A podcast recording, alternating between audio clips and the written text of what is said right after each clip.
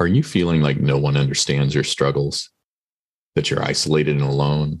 Like no one has your back to support, encourage, or celebrate your wins with you? Well, let me personally invite you to join me in the Living Fearless Today Facebook group. Hey, we recently launched the group and are open to other men just like you who want to know their worth, value, and purpose to grow in confidence, find their worth, and appreciate their contributions. So if you simply search Living Fearless Today on Facebook and uh, then just click to join us. I look forward to meeting you, seeing your growth, and the success you begin to experience in your life within this band of men.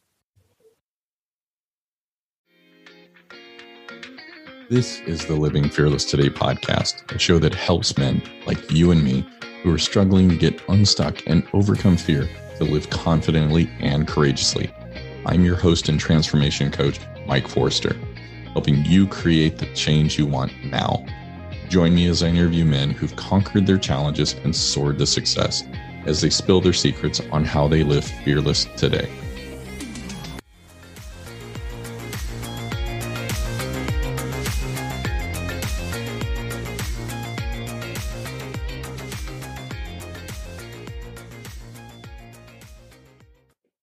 Hello and welcome back, my friend. Man, this week I'm just totally ecstatic.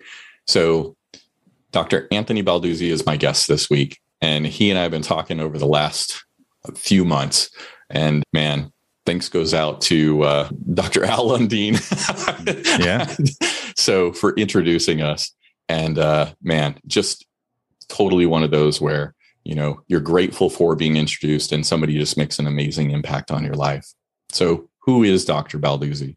Well dr a is as i've called him but also you can call him anthony. And he is the founder of fit father and fit mother projects which i believe it's up to 40000 or surpassed 40000 families you've impacted now. Yeah, so he he has impacted tens of thousands of families, helping them to find their health and to just get back, you know, what so many of us throw away. So if you would, please, please hang out with me today as I talk with Dr. Anthony Balduzzi. Anthony, how are you doing today, my friend? Very good. Um, awesome. Excited and grateful um, to be here. I know we're going to have some wonderful conversations. And so thanks. Hey, my pleasure. And it's and it's great to connect because we've been we've been talking over the last few months and there's been stuff going on on both sides of our lives. Yeah. And so to be able to connect is fantastic. Well, if we can, can we start out with where things are on the business side for you today? Yeah. So as you mentioned, my team and I we run two companies, the Fit Father Project and the Fit Mother Project. And the mission for those companies is to help busy moms and dads, particularly those in their 40s, 50s, and 60s who are balancing work and, and life and, and also want to be healthy into the back half of life. We help those people lose weight, build muscle, start taking the right kind of supplements, get the right mindset so they can be strong and healthy for themselves and their families. And it's really amazing work because as stuff we're going to talk about in this conversation, I'm sure I've been into personal development in, in some way, shape, or form for a large part of my life. And what I've come to realize is that for most people, especially in the back half of life, improving one's health can be just the, the best springboard for a renewed lease on life. We help people who feel like they maybe are in a rut, they've gained weight, they're taking prescription medications, they're seeing their parents start to break down and deteriorate, and they're like, I don't want to get there. We help people turn that around. Strategies on nutrition, sleep, exercise, but also through community, camaraderie, accountability, coaching.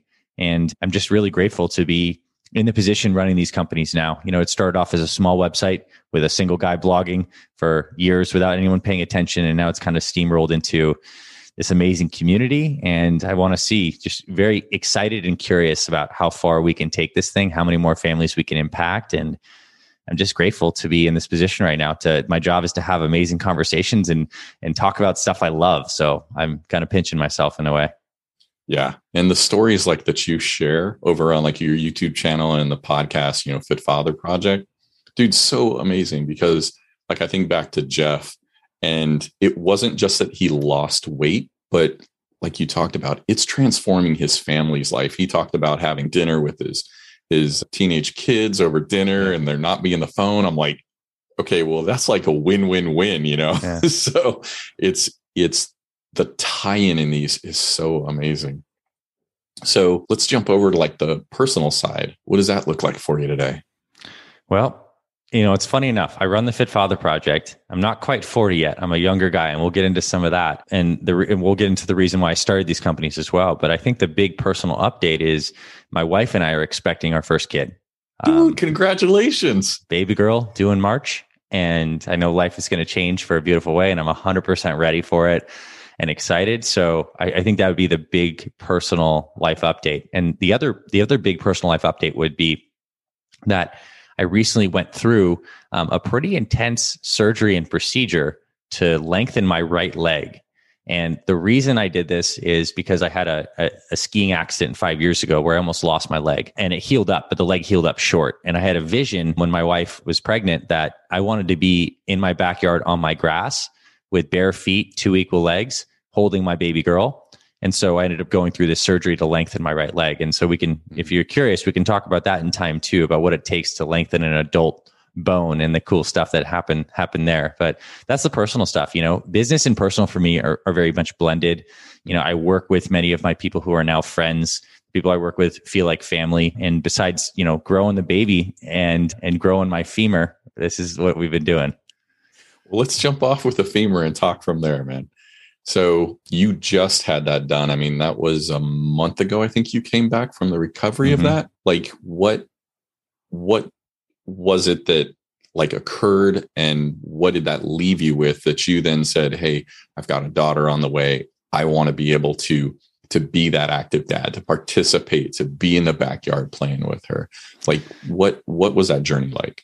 So this is what I'm experiencing today is is the the repercussion and the echoes of of past decisions I made when I was a, a younger, racier man. I was in medical school at the time when the original injury happened, and I was taking a long weekend away to pop up to Durango, Colorado. I live in Arizona. Durango's not too far, and I went to go skiing with a buddy.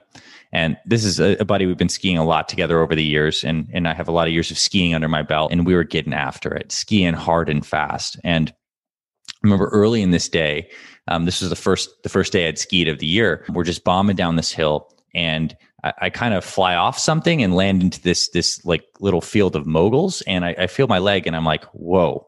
That was a close call. Like I should probably slow down and ski a little more casually. It was like almost like a warning sign. I feel like I tweaked my hamstring a little bit and it could have been a bad crash. But you know, I, I, kind of ignored that sign and we continued skiing on the day. And it was probably a couple hours later, I'm bombing down this run and there is a kind of like a head wall which is like something you can ski. It's like a it's like a very steep hill that if you were to stop you could ski it. But if you were going as fast as i was at the time which is very fast i launch off this thing. And not knowing the terrain I, i'm flying. And it's one of those moments where really time feels like it slows down as you're just flying. And and i land it was probably 15 or 20 feet down and the skis blow off my feet and I'm just tumbling. I had a helmet on, thank God, but I'm just getting thrashed, boom, boom, boom. And as I'm rolling, I end up f- flying into a tree and I slam into a tree with my femur and it snaps my leg backwards and sideways. And I kind of like come to and I'm in the bottom of this tree well with my leg backwards around this tree. And you know, my arm is also broken. And thankfully, two people saw me crash and were able to like basically start to flag down the ski patrol. And it was a matter of like, is this guy going to lose his leg? Is he going to bleed out? Do we need the helicopter? I'm here talking on the podcast, so I didn't die, but I did have two surgeries, which required which required putting a, a, titanium rod in my femur and doing some reconstructive stuff. And it was an amazing journey that I went through to go through that first femur healing. But in the process of that, the leg healed up short. So I then had a short right leg and a longer left leg, which was okay. For many years, I would wear a lift. My wife got sick of it. I would wear like one sandal at home, only on the right foot, or a lift with two socks. You know, you find your methods, you know, for for for going through that. And it was causing some back pain and some problems. And and when Paige got pregnant, my wife, I, finally decided I want to get this fixed. And it turns out that there are surgeons that specialize in lengthening limbs. Um, and they do it for people who have accidents like me and they also do it for people who want to just cosmetically be taller. They'll break both your legs, and for hundred thousand dollars, you can gain some height. And what they do is they put a they took my old rod out, which took a long time because these rods that were in the they're in the middle of your bone, in the middle, so they have to break the leg to get the rod out. And then they put a different rod in that has a magnet on it. And after about a week after surgery, after the bone starts to just consolidate a little bit, they give you a, a magnetic device. It looks like a almost like a like a toaster, but it's got a big magnet on. You put that on your femur and you press a few buttons, and it rotates a magnet that rotates the rod inside your femur and telescopes it and makes it longer. So you lengthen your leg three times a day like this.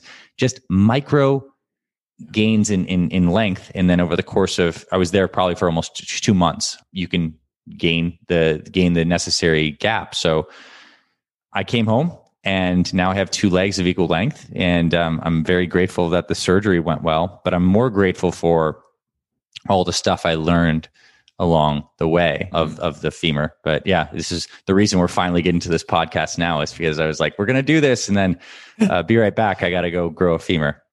Yeah, and man, and just for those that may be listening and are like, what's the femur? That's the upper leg. So, I mean, you can imagine this is not just a snap of the finger, you know, flipping the light switch. This was something that over the course of, of time, you know, going in for the surgery and then having to lengthen it, that is a conscious and uh, decision you have to be sold out for. So you said like you know you've got the two companies you've got fit fit mother project and fit father project.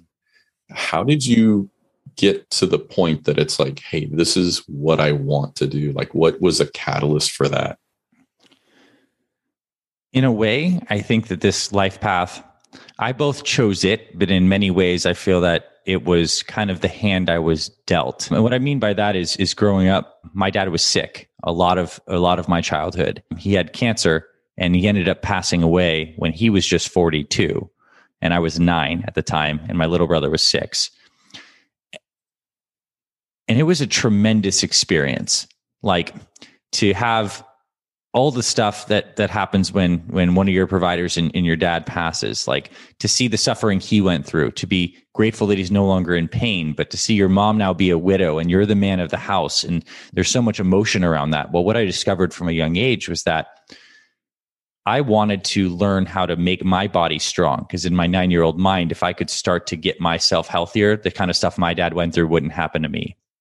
And I also got a sense from an early age of mortality and the the preciousness of life and that really shaped my mindset around the kinds of things i wanted to do. So i got serious about life. I, I got serious about studying nutrition and and exercise and my mom gifted me a pair of my dad's dumbbells and i started to do workouts. And didn't know what i was doing at the time but i was starting to build some momentum and what I discovered through that process is as I exercised, I was healing. I was healing a, a, lot of emotional things with with my dad and the trauma around that. But I was also exerting a bit of control over my situation because I realized when everything else felt out of control, if I could eat a certain way and exercise a certain way, I could get a tangible output. I could get stronger. I could feel better. And in my mind, that was like a huge switch that flipped. And it's like, wow, I can actually affect this stuff through my will and my effort and my learning. And so that snowballed into a passion. Like, you know, as, as I started doing this from when I was nine, when I got into high school, I ended up going to an all boys Catholic high school. There's no girls. So what do you do? You try to gain some muscle and eat, eat some food. So that was like my, my hobby and passion. So I, and I also started to gain some confidence because I was one of the stronger kids because I'd been exercising since my dad's passing. And I think in that, the early confidence that I got from those experiences started to get me even more passionate about health and fitness. My friends are like, "Hey man, like how do I get a bicep like yours?" And and and so I start to give them some advice on on how they can do these things. And that led me to personal training and ultimately into competitive bodybuilding where I got so deep into how can you shape the body through intense regimentation and effort and and and those paths to kind of fast forward through some of the details led me to medical school. Naturopathic medical school is, is how i'm trained because i also learned from my bodybuilding experiences that food sleep exercise proper supplementation are some of the most powerful tools possible to to reshape and create health. So i wanted to go deeper into a medicine that was based off of both prevention and, and holistic treatment and using these as as key treatment variables and when I was in medical school, I saw so many people coming in who reminded me a lot of my dad.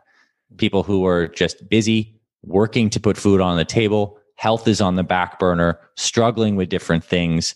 And, and it really like it, it hurt my heart, but it also gave me hope that like maybe there's something that I can do and I kept on telling all my patients like the same kinds of things. You need to improve this type of stuff with your with your lifestyle, with your lifestyle. So I'm like, man, I'm just to develop a program for this, and maybe I can help people at scale with this. And those were the early seeds of what ultimately came the Fit Father Project. And and as that gained momentum, you know, we had more guys who were like, hey, can you help my spouse? Can you help my sister? And so Fit Mother Project came on board and and now these, you know, for for those that run companies, at a certain point, you can really relate to the fact that they take on a life of their own.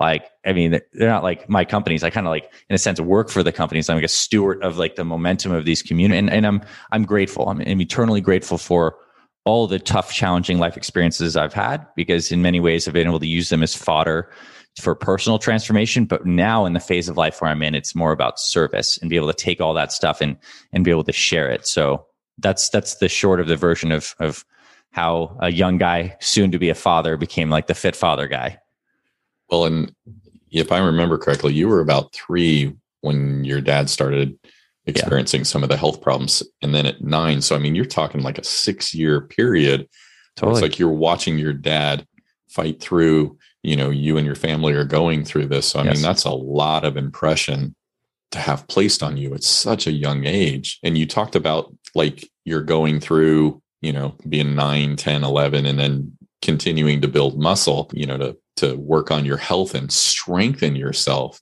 mm-hmm. was was at that time like how you were going through like how was your mom coming alongside of you in what she was doing to help grow and and encourage you like i'm assuming she was playing a p- pretty pivotal role as well she was, but her healing was certainly not through the medium of the body like mine was.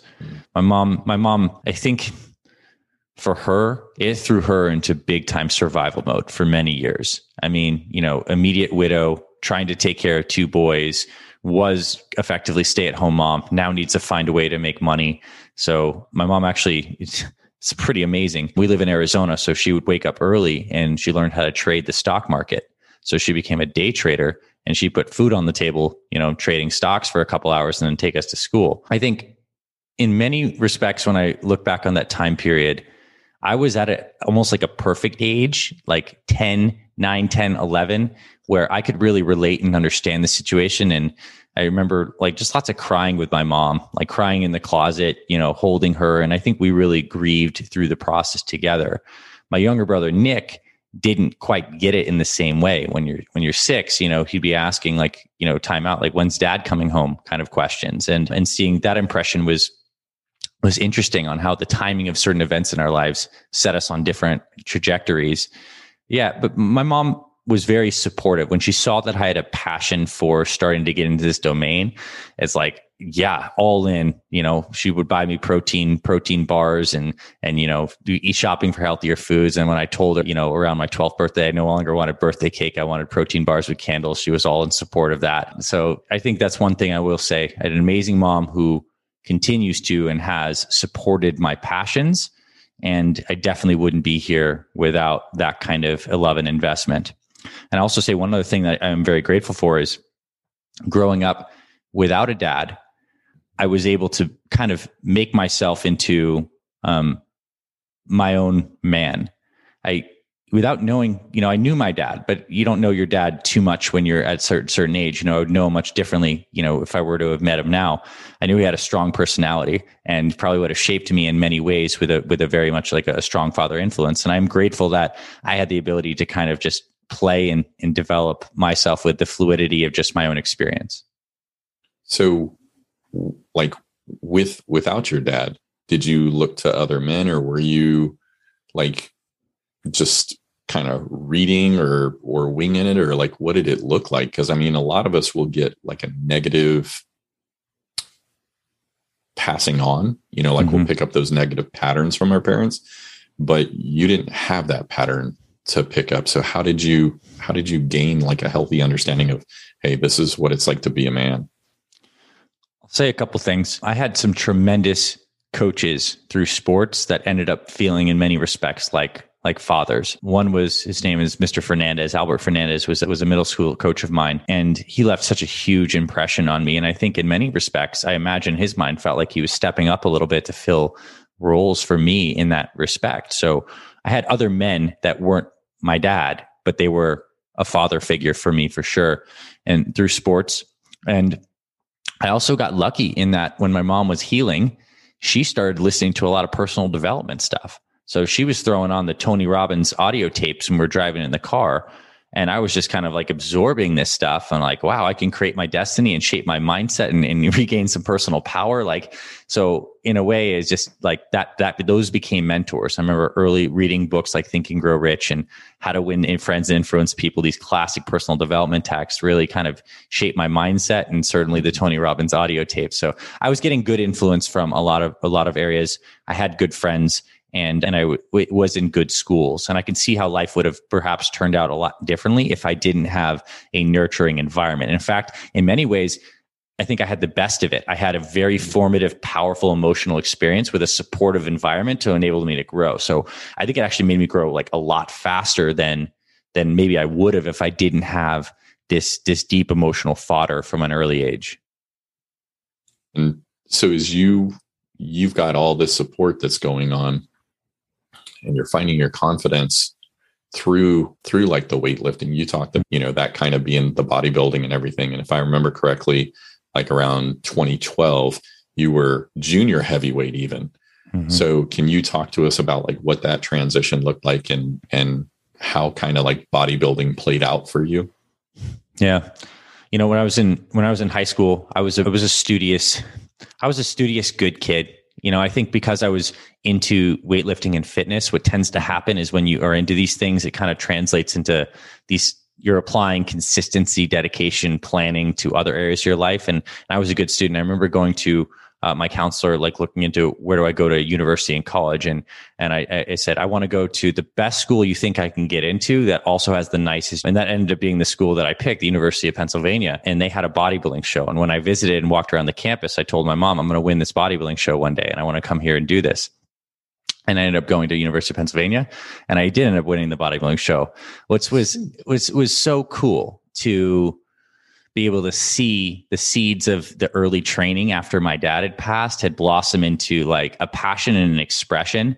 Like in many ways when you when you are a competitive bodybuilder it is it, you kind of you do view it as an art form where you have your own body as a canvas and you're using these different tools and variables to like shape it and make it look better. Um, and what was really beautiful about that is is i i I, w- I excelled and it gave me confidence. Like I was actually pretty good at this. Like uh, especially as a, as a young bodybuilder, you know, I had the opportunity to travel around, do shows and uh, like all over the country and and win some stuff. And I think that gave me an early sense of self. But what it also did is really strength and ego that was very tied to the physical. Because when you're a bodybuilder, you're looking in the mirror all the time and you're looking at, you know, this bicep's a little smaller than this one. And I don't have quite this and that. And then, then along comes after competing for, you know, 10 years, along comes this intense injury where I shatter my body, break my leg. And there was a massive deconstruction that happened there, like a release of a lot of that ego that I had built up. So when I, when I reflect on that period, I reflect on with a lot of gratitude for all the stuff that I learned and all the, the, the, a lot of the stuff that is the basis of the Fit Father program, I learned not just through medical school, but through bodybuilding. If anyone knows how to manipulate their physique and lose weight and build muscle, it's bodybuilders. Like they're the true experts at the stuff. So I'm very grateful for that period of time and to what I learned and then being able to take that and make it realistic for like what I consider myself now an everyday person. And how do you, you know, make it not as intense? That's, that's really where the magic is. Hi, Coach Mike here. Hey, thanks so much for listening to the Living Fearless Today podcast. Man, if you're struggling with your worth, feeling you're not enough, and playing small, honestly, this isn't your lot in life. There is more available to you beyond this podcast to help you uncover your worth, feel respected, be confident, and play bigger in all areas of your life. Grab a time at highcoachmike.com forward slash book a call to set up a complimentary session on where you're at today, who you want to be, and how you can live the life you've been desiring. Again, head on over to highcoachmike.com forward slash book a call and take that first step towards your life transformation. So, and, and I mean, I've got friends that have, you know, dabbled in the bodybuilding aspect. And it's like there's, there's a detachment, right? Where we're focused externally on what Mhm. people can see, but we've got the deficit inside. I know you now as this man who's connected on both both sides, emotionally, mentally, and physically. And you're working on both of those. Back at like when you were bodybuilding, was was it kind of like there was stuff that needed to be worked out that you've worked through now? Yeah, for sure. I mean, Okay. I I think the the least spiritual part of my life, spiritual and emotionally connected, was the years that I was bodybuilding. And I think it was because so much of my attention and awareness was placed on this this pursuit of of externally shaping a body hmm. and on when you're judged in bodybuilding is on someone's subjective opinion of what your body effectively looks like. So you're you're you have a mind that's very trained to look at these kinds of things and care about these kinds of things. And at the same time, with the unique intensity of that kind of type of experience, you like you get a lot of positives and a lot of negatives. And then I have this uh, other intense life phase through crash and healing that like was able to like shift up those negatives into like completely inward turning, releasing connection to connection of of what the body looks like surrendering into healing and, and deterioration and like the death cycle of of our bodies and all these things. So it all worked out as it did and maybe as even as it as it should but i am certainly at a point now where i have internal and external harmony. I still lift weights. I'm far from the big hulking bodybuilder I used to be, but I am a fit, healthy man with two even legs who still has strength and mobility um, and a beautiful mission family. So I, I like it. I think exploring and dabbling in the extremes sometimes for some people can help you return to a place of balance. And that certainly seems like that's been a theme in my life path. And yeah, I can totally understand that.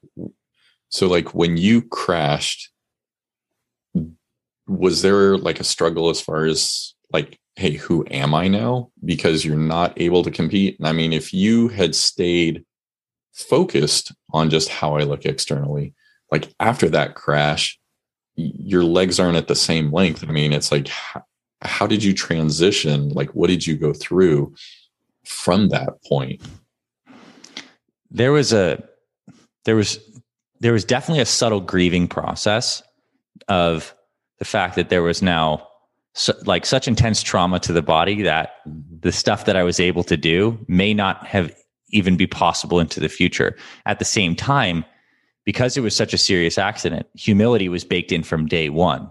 Like the goal of relearning how to walk became like my new my new mountain and my my new pursuit in that and I'll also say when your body is in intense pain and there's a lot of that type of sensation, it immediately to to to go through that type of experience with grace immediately trains your mind to become more meditative, where you're aware of your experience without necessarily like identifying with it, and you can experience sensations um, without attaching to them, and allowing them to have cause suffering.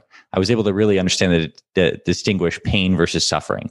Lots of physical pain without resistance to that pain so there wasn't as much suffering um, for me and i also what i really found and this is this is profound and i just got to experience it again being on crutches and all these things for the past several months is what was really amazing is when i was the, the original accident i'm in a wheelchair with a broken leg and a broken arm the amount of compassion i received from everyday people who you know you're go you're walk you're someone family members wheeling you into the grocery store. People are holding the door asking you if they can get the stuff for you and and uh, striking up conversation. The amount of people i got to connect with as a byproduct of looking visibly maimed was so beautiful and it opened my heart tremendously and got me out of this very selfish self-driven build the business build the body mentality and into one that was like connected far more heart-centered um, and far less attached to the physical structures and really seeing people for the beauty that lies so much deeper than just the skin, the bones, and the orientation of the flesh. So it, it was fully a, a, spiritual experience for me. And what I think is actually interesting as I reflect is as I went to that Catholic boys' school, as a Jesuit school here in Arizona, and St. Ignatius of Loyola is a famous Jesuit priest that some people may know about, but he actually got started in, in as a Jesuit after his leg got hit by a cannonball and he was laid up and he had a broken leg and he started reading Life of the Saints. And I think it was just there's there's all these kind of synchronicities and coincidences, if you will, and signs in your life. And I, it felt like that was meaningful to me. Like this, in a way, is kind of like my rebirth into the next version of Anthony.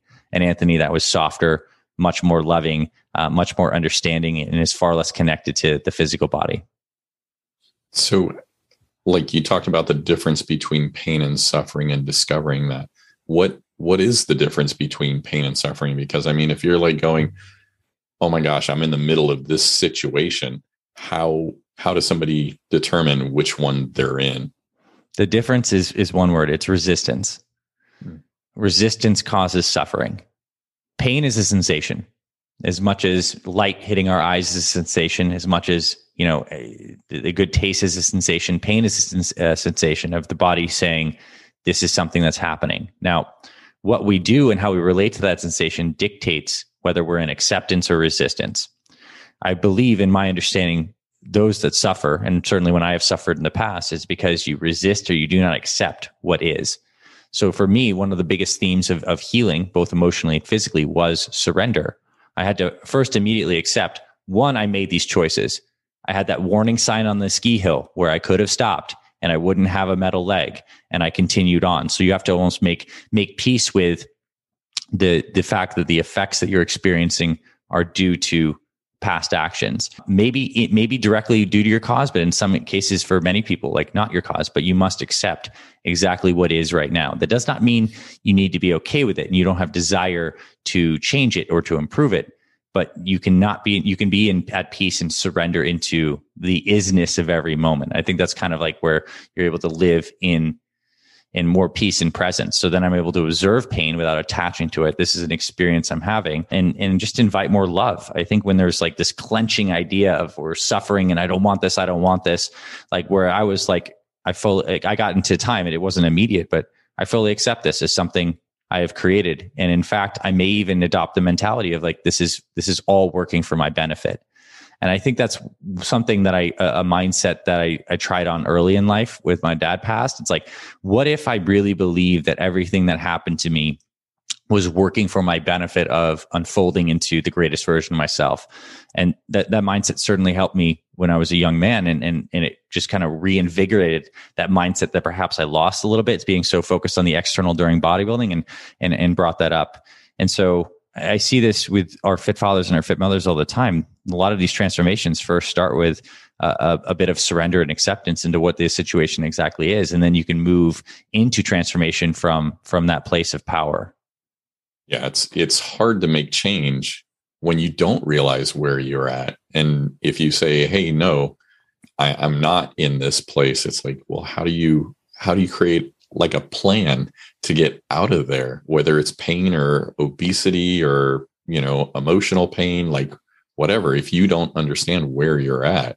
And I think like what you've talked about, just, you know, being aware and then not fighting it because so much, I know this was something that I did. I was hyper focused upon the pain and the situation and it just amplified it and, you know, took me down even further from where I should have been. So, in what you've been doing with over 40,000 families, like what what patterns are you seeing that play out as far as like the people that are successful versus the the you know the guys that are still struggling? They sit on the sideline or they start and they don't finish. Like what's what's the key you know to to get them to that different place it's emotion. It's it's emotion and connection to what what many people say is the why.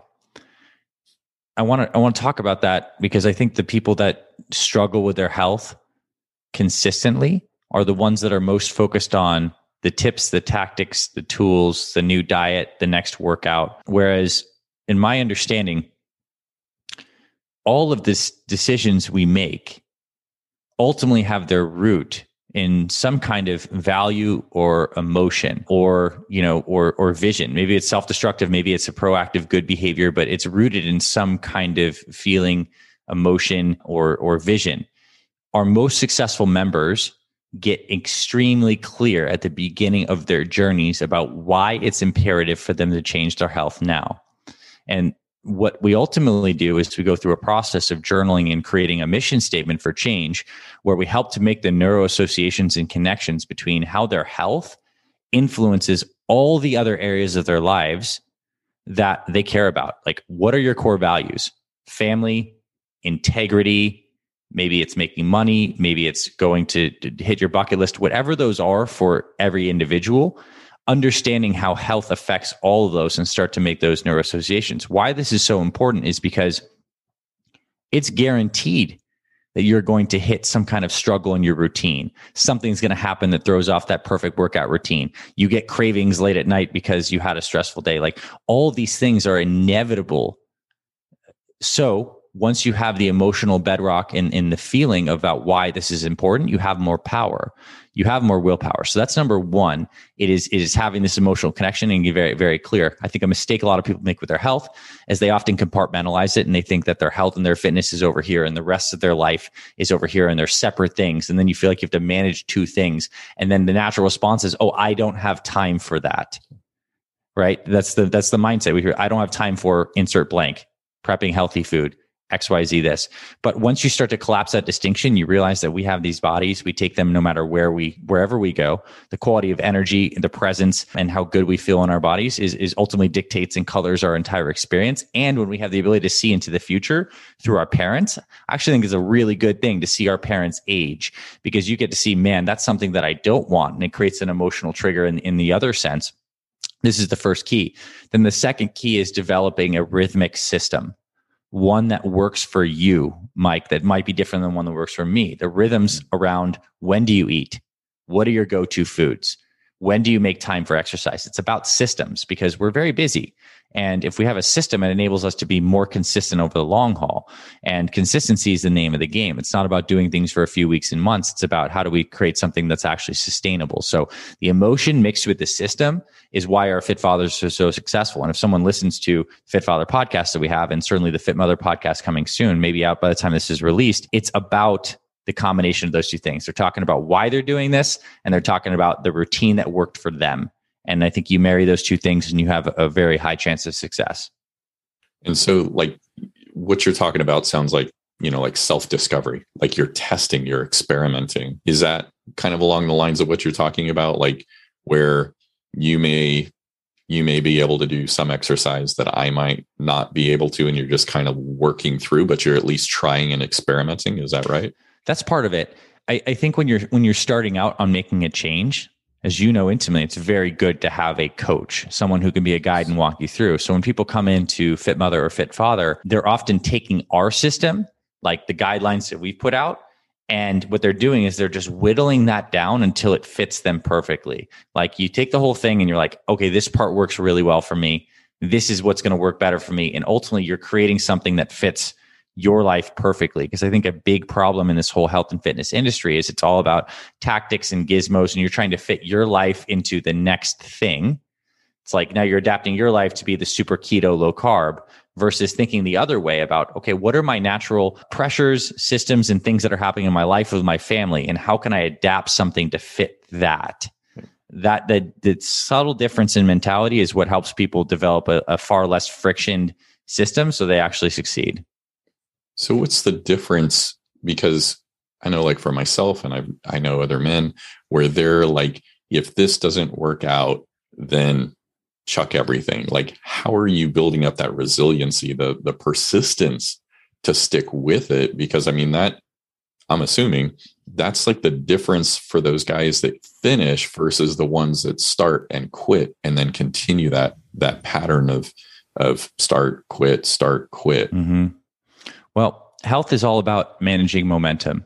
It's about building building it first because when you're starting to get healthy, there's inertia, and the inertia is maybe the feelings of lack of energy and stress in the body, bad habits, etc. Like you have to break inertia. Rockets, when they go into space, need to have a lot of fire off the beginning to break the inertia of Earth's gravity. And then once you have that momentum, you, you can be carried. So our philosophy and our strategy is to get very focused over a short period of time in 30 days to build a lot of momentum.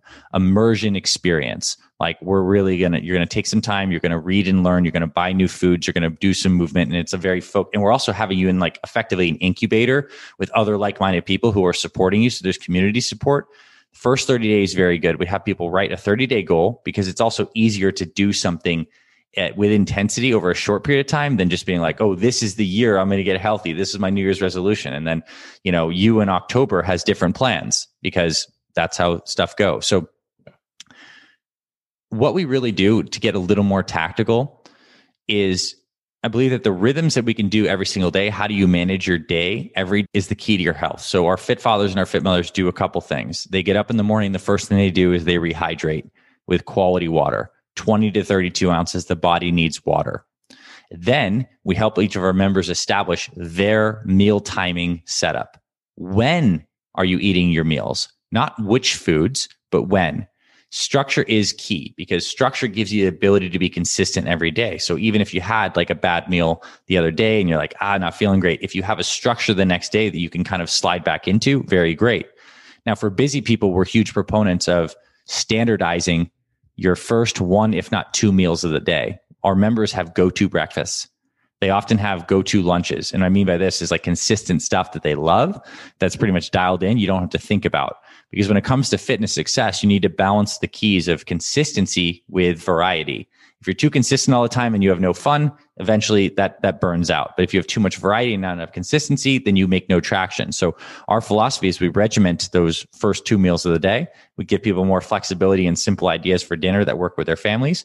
Um, and we also talk to people about the hierarchy of needs as it comes to getting the body healthy. Nutrition and sleep are far more important than exercise.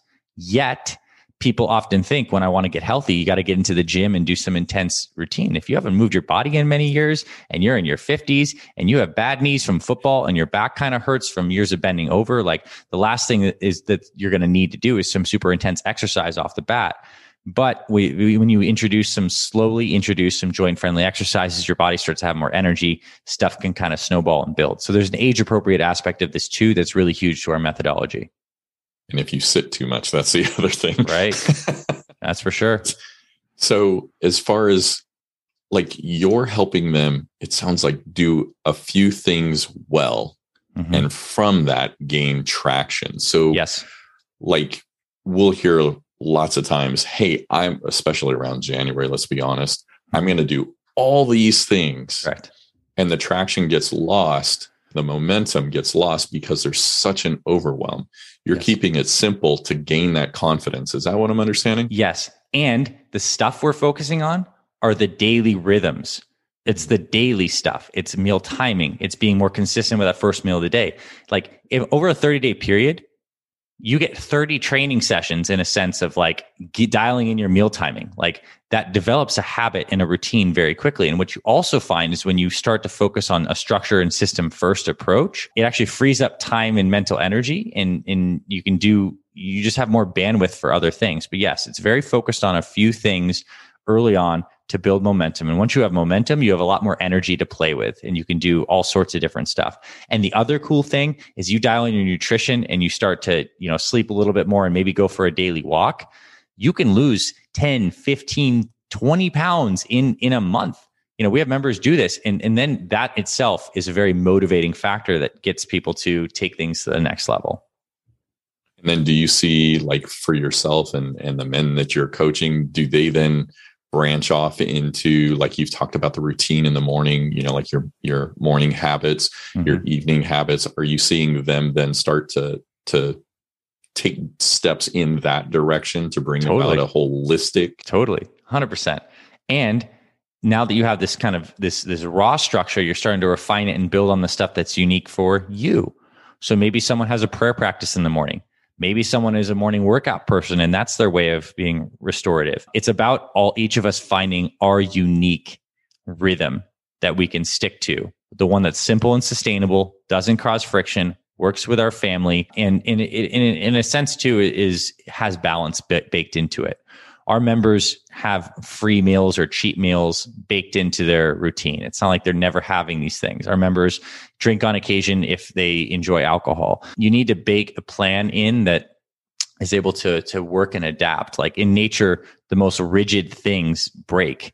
You know, you can break that bark, but you can't break a piece of rubber. So you need strength, but you need like a little bit of play. And I think a really good system has that play built in. Yeah, that totally makes sense because it's like if you don't have flexibility, yes, you're in trouble. yes, life will life will handle that for you, and and you'll have to learn that lesson eventually. Yeah. Well, Anthony, I want to say thank you, man, for for jumping on here to share your journey, like the areas that you have have found like hey i'm going to learn this or where you you know then we're confronted by oh wow i need to do this additional work and i need to have these habits. And now you're reaching out and helping other men to gain that confidence to find their health and to transform their families. How can people reach out and connect with you? So our websites fitfatherproject.com fitmotherproject.com are amazing resources. I would absolutely start there. I mean the amount of videos testimonials articles and free meal plans and workouts you can get on those websites are amazing. And also, if you're into YouTube, our Fit Mother and Fit Father Project YouTube channels are amazing resources. We have our podcast. I think we have like 500 plus videos that get into like more tactical health and fitness stuff that we might have begun to talk about. All of that's on the YouTube channel as well. So websites, fitfatherproject.com, fitmotherproject.com, and YouTube are the best place to find us. Fantastic. Anthony, my friend, I appreciate your time your openness on stuff and then giving us a behind the scenes on how you're seeing success happen for other men. So thank you, my friend. Thank you, Mike. Thanks so much, my friend, for joining me on another episode. If you found the information within the show helpful, please leave a review on the platform you're listening to. It helps raise the show's visibility so other men can join us in breaking free. See you on the next episode, and remember to continue putting yourself out there. Have a great one.